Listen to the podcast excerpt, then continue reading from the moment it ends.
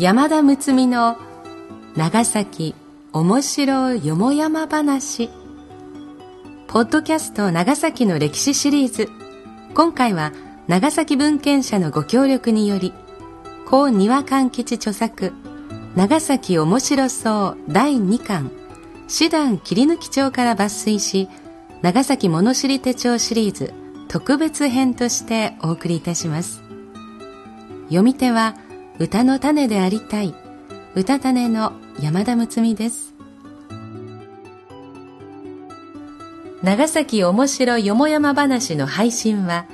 長崎市内で分譲マンションビバシティを展開中の東映不動産株式会社のご協賛により NOC 長崎卸センター NOCS 長崎卸センターサービスがお送りいたします。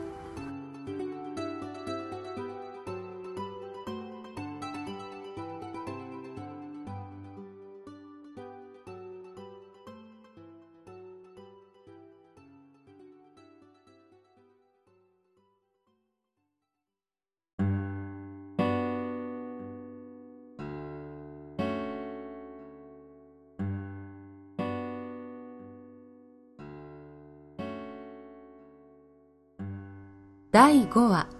幻の二つの神宮寺。コンピラ山と岩屋山その覇権争い。昔々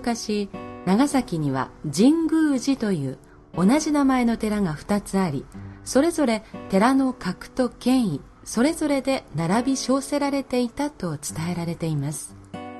一つはコンピラ山一帯。もう一つは岩屋山山麓どちらも早く消滅して今では幻の寺となってしまいましたがこの二つ伝えられるところ対照的な面白さを持っています。長崎市のほぼ中央にそびえる標高336メートルのコンピラ山はにぎ山高岳などの古い名前があります。にぎ山とは慶宝高校の慶つまり天孫降臨のニニギの御事の二という漢字が用いられているように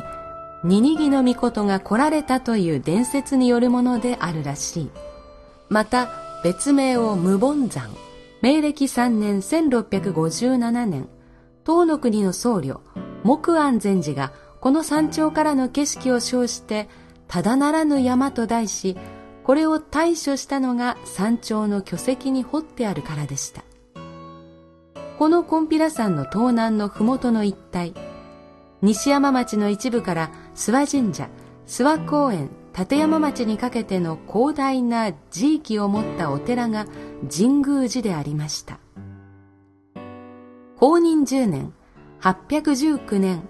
佐賀天皇の直眼をもとに創立されたもので、30ほどの死因を持ち、深江浦、つまり現在の長崎を治療としていました。この神宮寺は昭和8年、841年に一度修復されたと言われます。この年は平安時代にあたり空海の死後6年ほど経った頃で、そしてまだ長崎小太郎はこの地に来ていません。だから長崎つまり深江浦はまだこのお寺の所領だったのでしょう。その後、いつとはなく、このお寺の自運は衰微していきます。長崎小太郎重綱が至って深江浦の支配者となったのは、大体帝王元年、1222年説が有力ですが、それより130年ほど下って、昌平5年、1350年、清々将軍、金長親王がこの神宮寺を修復し、五千岩の地を付与されたと言いますから、神宮寺はまだ存続し、深江浦全部が所領ではなかったことがわかります。なお、長崎小太郎の長崎市は、この寺を厚く尊崇していました。やがて長崎は、永禄から元気年間と言いますから、16世紀半ば、キリシタンの村となります。天正9年1581年神宮寺もキリシタン宗徒の放火により消滅その後廃されて八十数箇所に散在していた寺院や松棒も次第に廃れていきました。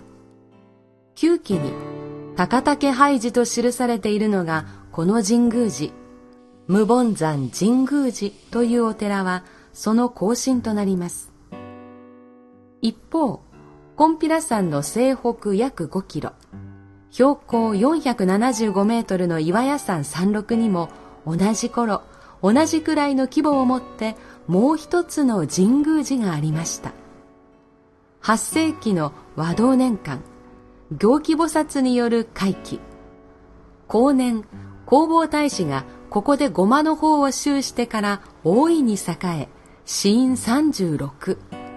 その生命は、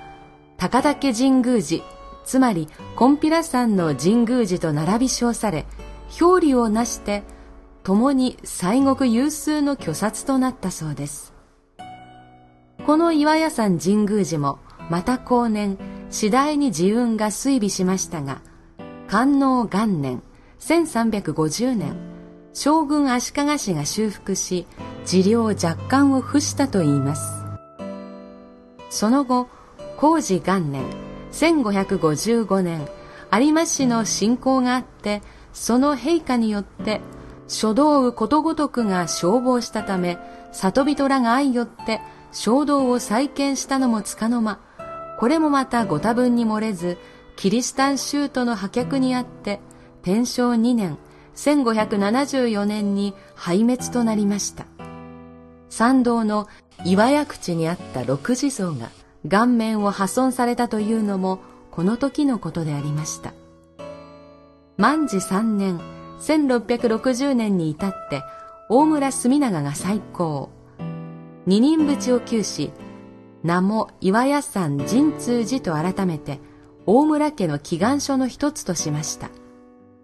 住長は大村家第22代で、例のキリシタン大名であった18代住忠の時代にことごとく破却された大村領内の寺社の復興には大いに尽力しました。しかし、神通寺もまた、いつしか自運追尾し、かつては壮大を誇った一大霊場も壊滅の事態に瀕していきます。ここでお気づきかもしれませんが、金長親王がコンピラ山神宮寺を修復した昌平5年と、足利将軍が岩屋山神宮寺を修復した観音元年とは1350年と全く同じ年にあたり、前者は南朝の年号、後者は北朝の年号になるのです。わずか5キロ離れた目と鼻の先、呼べば答えるほどの距離に金国にまで聞こえた同じ名の神宮寺が2つ。片や後醍醐天皇側の手で、片や足利尊氏将軍家の手で同じ年に修復されたという言い伝え。しかもその年号がそれぞれ南朝北朝の年号に使い分けられている。これは大変に面白いと思うのです。世は南北朝の騒乱、竹縄の頃、足利尊氏氏没年の8年ほど前のことになります。羽長親王というのは後醍醐天皇の王子で、後醍醐天皇が高氏の和平申し入れに応じて、比叡山を下るに先立ち、他日に備えて、この金長親王を清々将軍に任じて九州に派遣されたのでした。時に延元元年、1336年9月、親王の没年から逆算すると、この時の年齢わずかに9歳。従者は12名であったといいます。親王は、讃岐、伊予、豊後、日向、薩摩を経て、昌平3年、1348年1月、実に12年ぶりで目指す肥後の菊池城に入り、以後永徳3年、1383年、昭和3年、55歳の崩御までの間、麻生菊池などの一族と力を合わせて、大友、島津、その他の高氏を支援する後方勢力との戦いに東本清掃されました。こうやって生涯の大部分を九州で過ごされた金長親王が転戦の途中、ここ肥前の国、そのぎ氷、深江浦に来られ、由緒ある神宮寺の再興を助けられたとしても、それは怪しむに足らないのでしょうが、他方、足利尊氏の方は、この観音元年に、ここで寺の修復などしている余裕はなかったはず。第一その頃に足利尊氏が九州にいたかどうかも少々疑問である。尊氏の子で、尊氏の弟の足利忠義の養子になった忠冬という方がいる。これならばちょうどその頃、肥前の国のあたりを来往していた形跡がないでもない。しかし忠冬は高氏と不仲になって再化してきたものでもあり、高氏らの官能の年号を終生使わず、上和の年号で押し通したと歴史書は記していますから、どの道へ忠冬を将軍足利氏と呼ぶわけにはいかないでしょう。とすれば、高氏の代理として、鎮西将軍、一式同友にでも顔を出してもらわなければならないが、この方もいろいろと問題があるように思う。さて、深浦領主、長崎市の主家にあたる大村氏について、ちょっと見てみましょう。省略5年994年伊予から下校大村久原に居城を構えた藤原直純は藤原住友の孫というが地名を取って大村氏の初代となる南北朝の騒乱期には大村氏は南朝型について第10代から第12代まで肥後の菊池氏らと共に各地で足利型の軍と戦っている。元寇3年1333年、江口入道三郎が高吉親王を報じて千綿に義兵を挙げ、大村十二代住広も、清々将軍金長親王を報じて抽選を励んだとありますから、深江浦の高竹神宮寺を金長親王が修復されたという話は至極無理なく受け入れられる。しかし、岩屋山神宮寺を足利将軍が修復した話は一体どうなるのか。その14年前、つまり延元元年、1336年、建武3年、筑前多々良ヶ浜で菊池武利軍は足利尊氏に大敗し、大村氏も共に敗れて、その領地が一時、足利氏に没収されるという事態があったようです。さらには大村領内の地頭の中には時折大村市に離反するものがありました浦上家の淵などの家があるいは自立あるいは有馬に従属するなどのことがあり五大古軍足利軍双方の清水攻防とこれに伴う地方勢力分野の工作した融合離反常ならぬ事情を踏まえて当時の歴史を下敷きに考えてみると親王、つまり南朝型と足利、つまり北朝型が同じ時期にそれぞれ両神宮寺の修復をしても案外おかしくないのかもしれない。とにかくこの二つの神宮寺は創立の初めから非常によく似た点があり、それが何か対抗意識のようなものを持っていたように感じさせます。そしてこのことはずっと後まで続くのです。まず創立は岩屋山神宮寺の方が少し早い。後弘法大師、来山修法以後、寺門大いに栄えたとするのに対して、高岳神宮寺は弘法大師の願いを入れて、佐賀天皇直眼により創建されたという。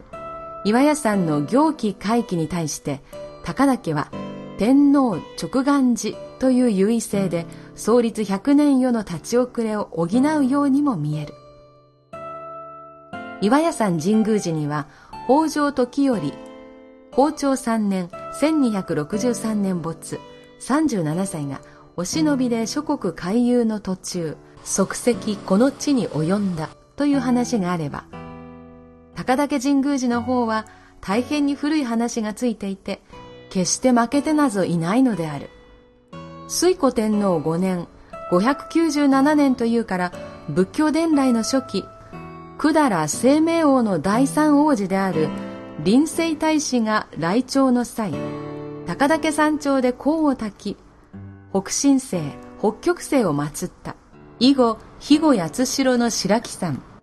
周防山口の慶林山とともに西国における妙見衰弱三山の一つとして霊場の名を誇り、高田家神はその筆頭であった。それなら岩屋山の方はそこまで古くはいかないが、省略5年、994年、大村市初代の大村直澄がその義軍に下校してきた時、氷岳の太郎大権現と東山の岩屋大権現をもって、鎮護の神宮寺としたという。これは自覚の問題である。時よりの乱遊とこれを合わせると、臨政大使に比べて、まずは見劣りはするまいというわけである。ところで、時よりというのは、例の洋曲、八の木で有名な西明寺入道で、時代は足利将軍の神宮寺修復よりは90年ほど遡ることになる。その頃はすでに長崎市が深浦の領主であったはずで、長崎市の尊崇する高岳神宮寺の方には時折は立ち寄りもせず素通りしたのであろうかとつい余計な心配もしてみたくなる。そこがお忍びたるところかもしれない。と一応そういうことにしておこう。次に臨政大使というのは大内氏の祖とされている嘉吉元年1441年小児義頼を追撃して大内氏の軍勢が高岳山麓を過ぎるとき、少子一同驚いて馬を降り、鎧を脱ぎ、神宮寺門前にひざまずいて、うやうやしく拝した後、軍を進めたので、戦に大勝を得たと伝えられます。話の筋立てがなかなかよくできているが、嘉吉元年は応仁の乱に先立つ26年で、戦国時代突入前夜の世相は、壁変の寒村深江浦も、その県外には置かなかったわけであろう。ところで岩屋山の神宮寺が神通寺となった経緯はすでに述べましたが高田家の方はどうなったのか寛永元年1624年八幡町に開かれた真言宗の吉祥院が讃岐の金毘羅大権現を勘定したのを機会に宝永3年1706年にぎ山に移り、祈祷所、拝殿などを建て、次第に時間も整ったので、享保10年、1725年、その筋に願い出て許可を得て、神宮寺の事号を再興し、無凡山と号した。これは明治維新の神仏分離によって神社のみとなり神宮寺は消滅した。今の金毘羅神社である。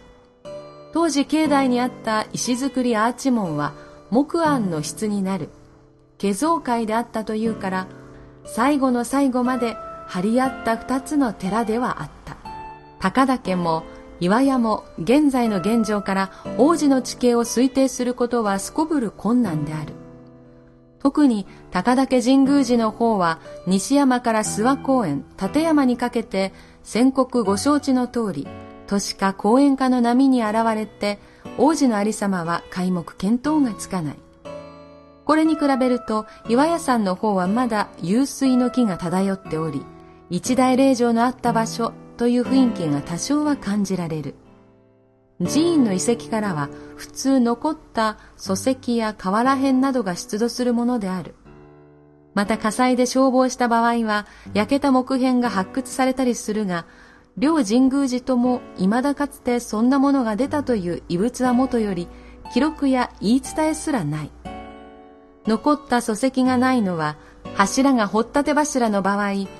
瓦片が出ないのは同等のことごとくが日和田吹き、板吹き、藁吹きであった場合と決めてしまうのは少し早計かもしれないが、当たらずといえども遠くはあるまい。大和の国にある弘法大師ゆかりの室生寺は、近藤五重の塔などの主要道塔がこけら吹き、日和田吹きであるという例もあるし、長崎名称図への描く、いわゆる文化文政の頃の岩屋山神通寺は、拝殿、栗などが藁吹きになっているから、1200年前の道東伽藍が瓦を吹かなかったとしてもちっともおかしくはない。死因末亡育児を数え由緒を誇り金国に生命を響かせたというこの二大寺も所詮は西国の果ての変地のこととて平城京平安京の美と異様を誇ったような大伽藍の佇まいとはおよそほど遠い簡素な建築であったとしてもそれはやむを得ないこととしなければならないでしょう文献異物の見るべきもの何一つないこの両神宮寺はそれだけに想像を揺さぶる楽しさを持っている。そして元気天正に始まる長崎の歴史を一挙に遠く飛鳥奈良町の昔にまで広げてくれるし、400年の歴史を1400年にまで伸ばしてくれる。誠に愉快である。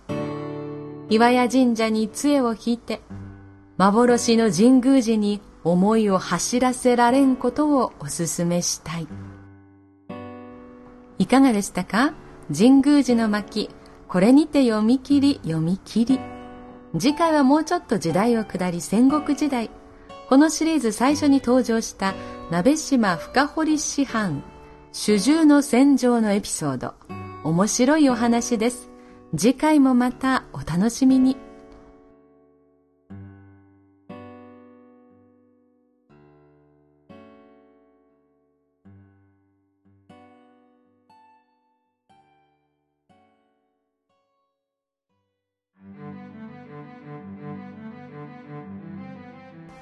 今回のお話私全く知りませんで幻の2つの神宮寺なんか分かったようで分からないようなそんな思いの中で読み込んでいったんですけれども西山や立山っていうと私が通った高校があるところなので神宮寺のその懐に抱かれて通っていたんだななんて思いも湧いてきました。いやこういうふうに対して物事を考えるとか捉えるっていうのは一つの街の中でも面白いですね。すごくあの勉強になりました。皆様にはどのように届いたでしょうか？この配信は東映不動産株式会社のご協賛でお送りしました。東映不動産株式会社は長崎市内を中心に70棟以上の分譲マンションビバシティマンションを展開しています。地域に根ざした地元の企業として安心安全快適な住まいを提供しています。東映商事株式会社株式会社ビバホームの各グループ会社との連携によりマンションの購入管理リフォーム売却まで住宅に関することすべてのサービスを提供しています。詳しくはウェブで。長崎ビバシティでご検索ください。このポッドキャストは長崎卸センター長崎卸センターサービスがお届けしております。本文中差別または差別的とみなされかねない表現がある可能性もありますが著作者にはもとよりその意図がないことはもちろん長い期間出版され続けている書物であることなどから朗読用のテキストとして多少の言い回しの変更言い換え省略を行いつつも原作の遮奪な香りを残すべくほぼ原作に沿って朗読いたします。あらかじめご承知おきください。またこのポッドキャストに対するご意見ご指摘は nocs.e064 .com まで電子メールでお送りいただければその内容のご紹介を当社ホームページで行い今後の配信の参考とさせていただきますでは次回までしばらくの間さようなら歌の種でありたい歌種の山田睦美でした。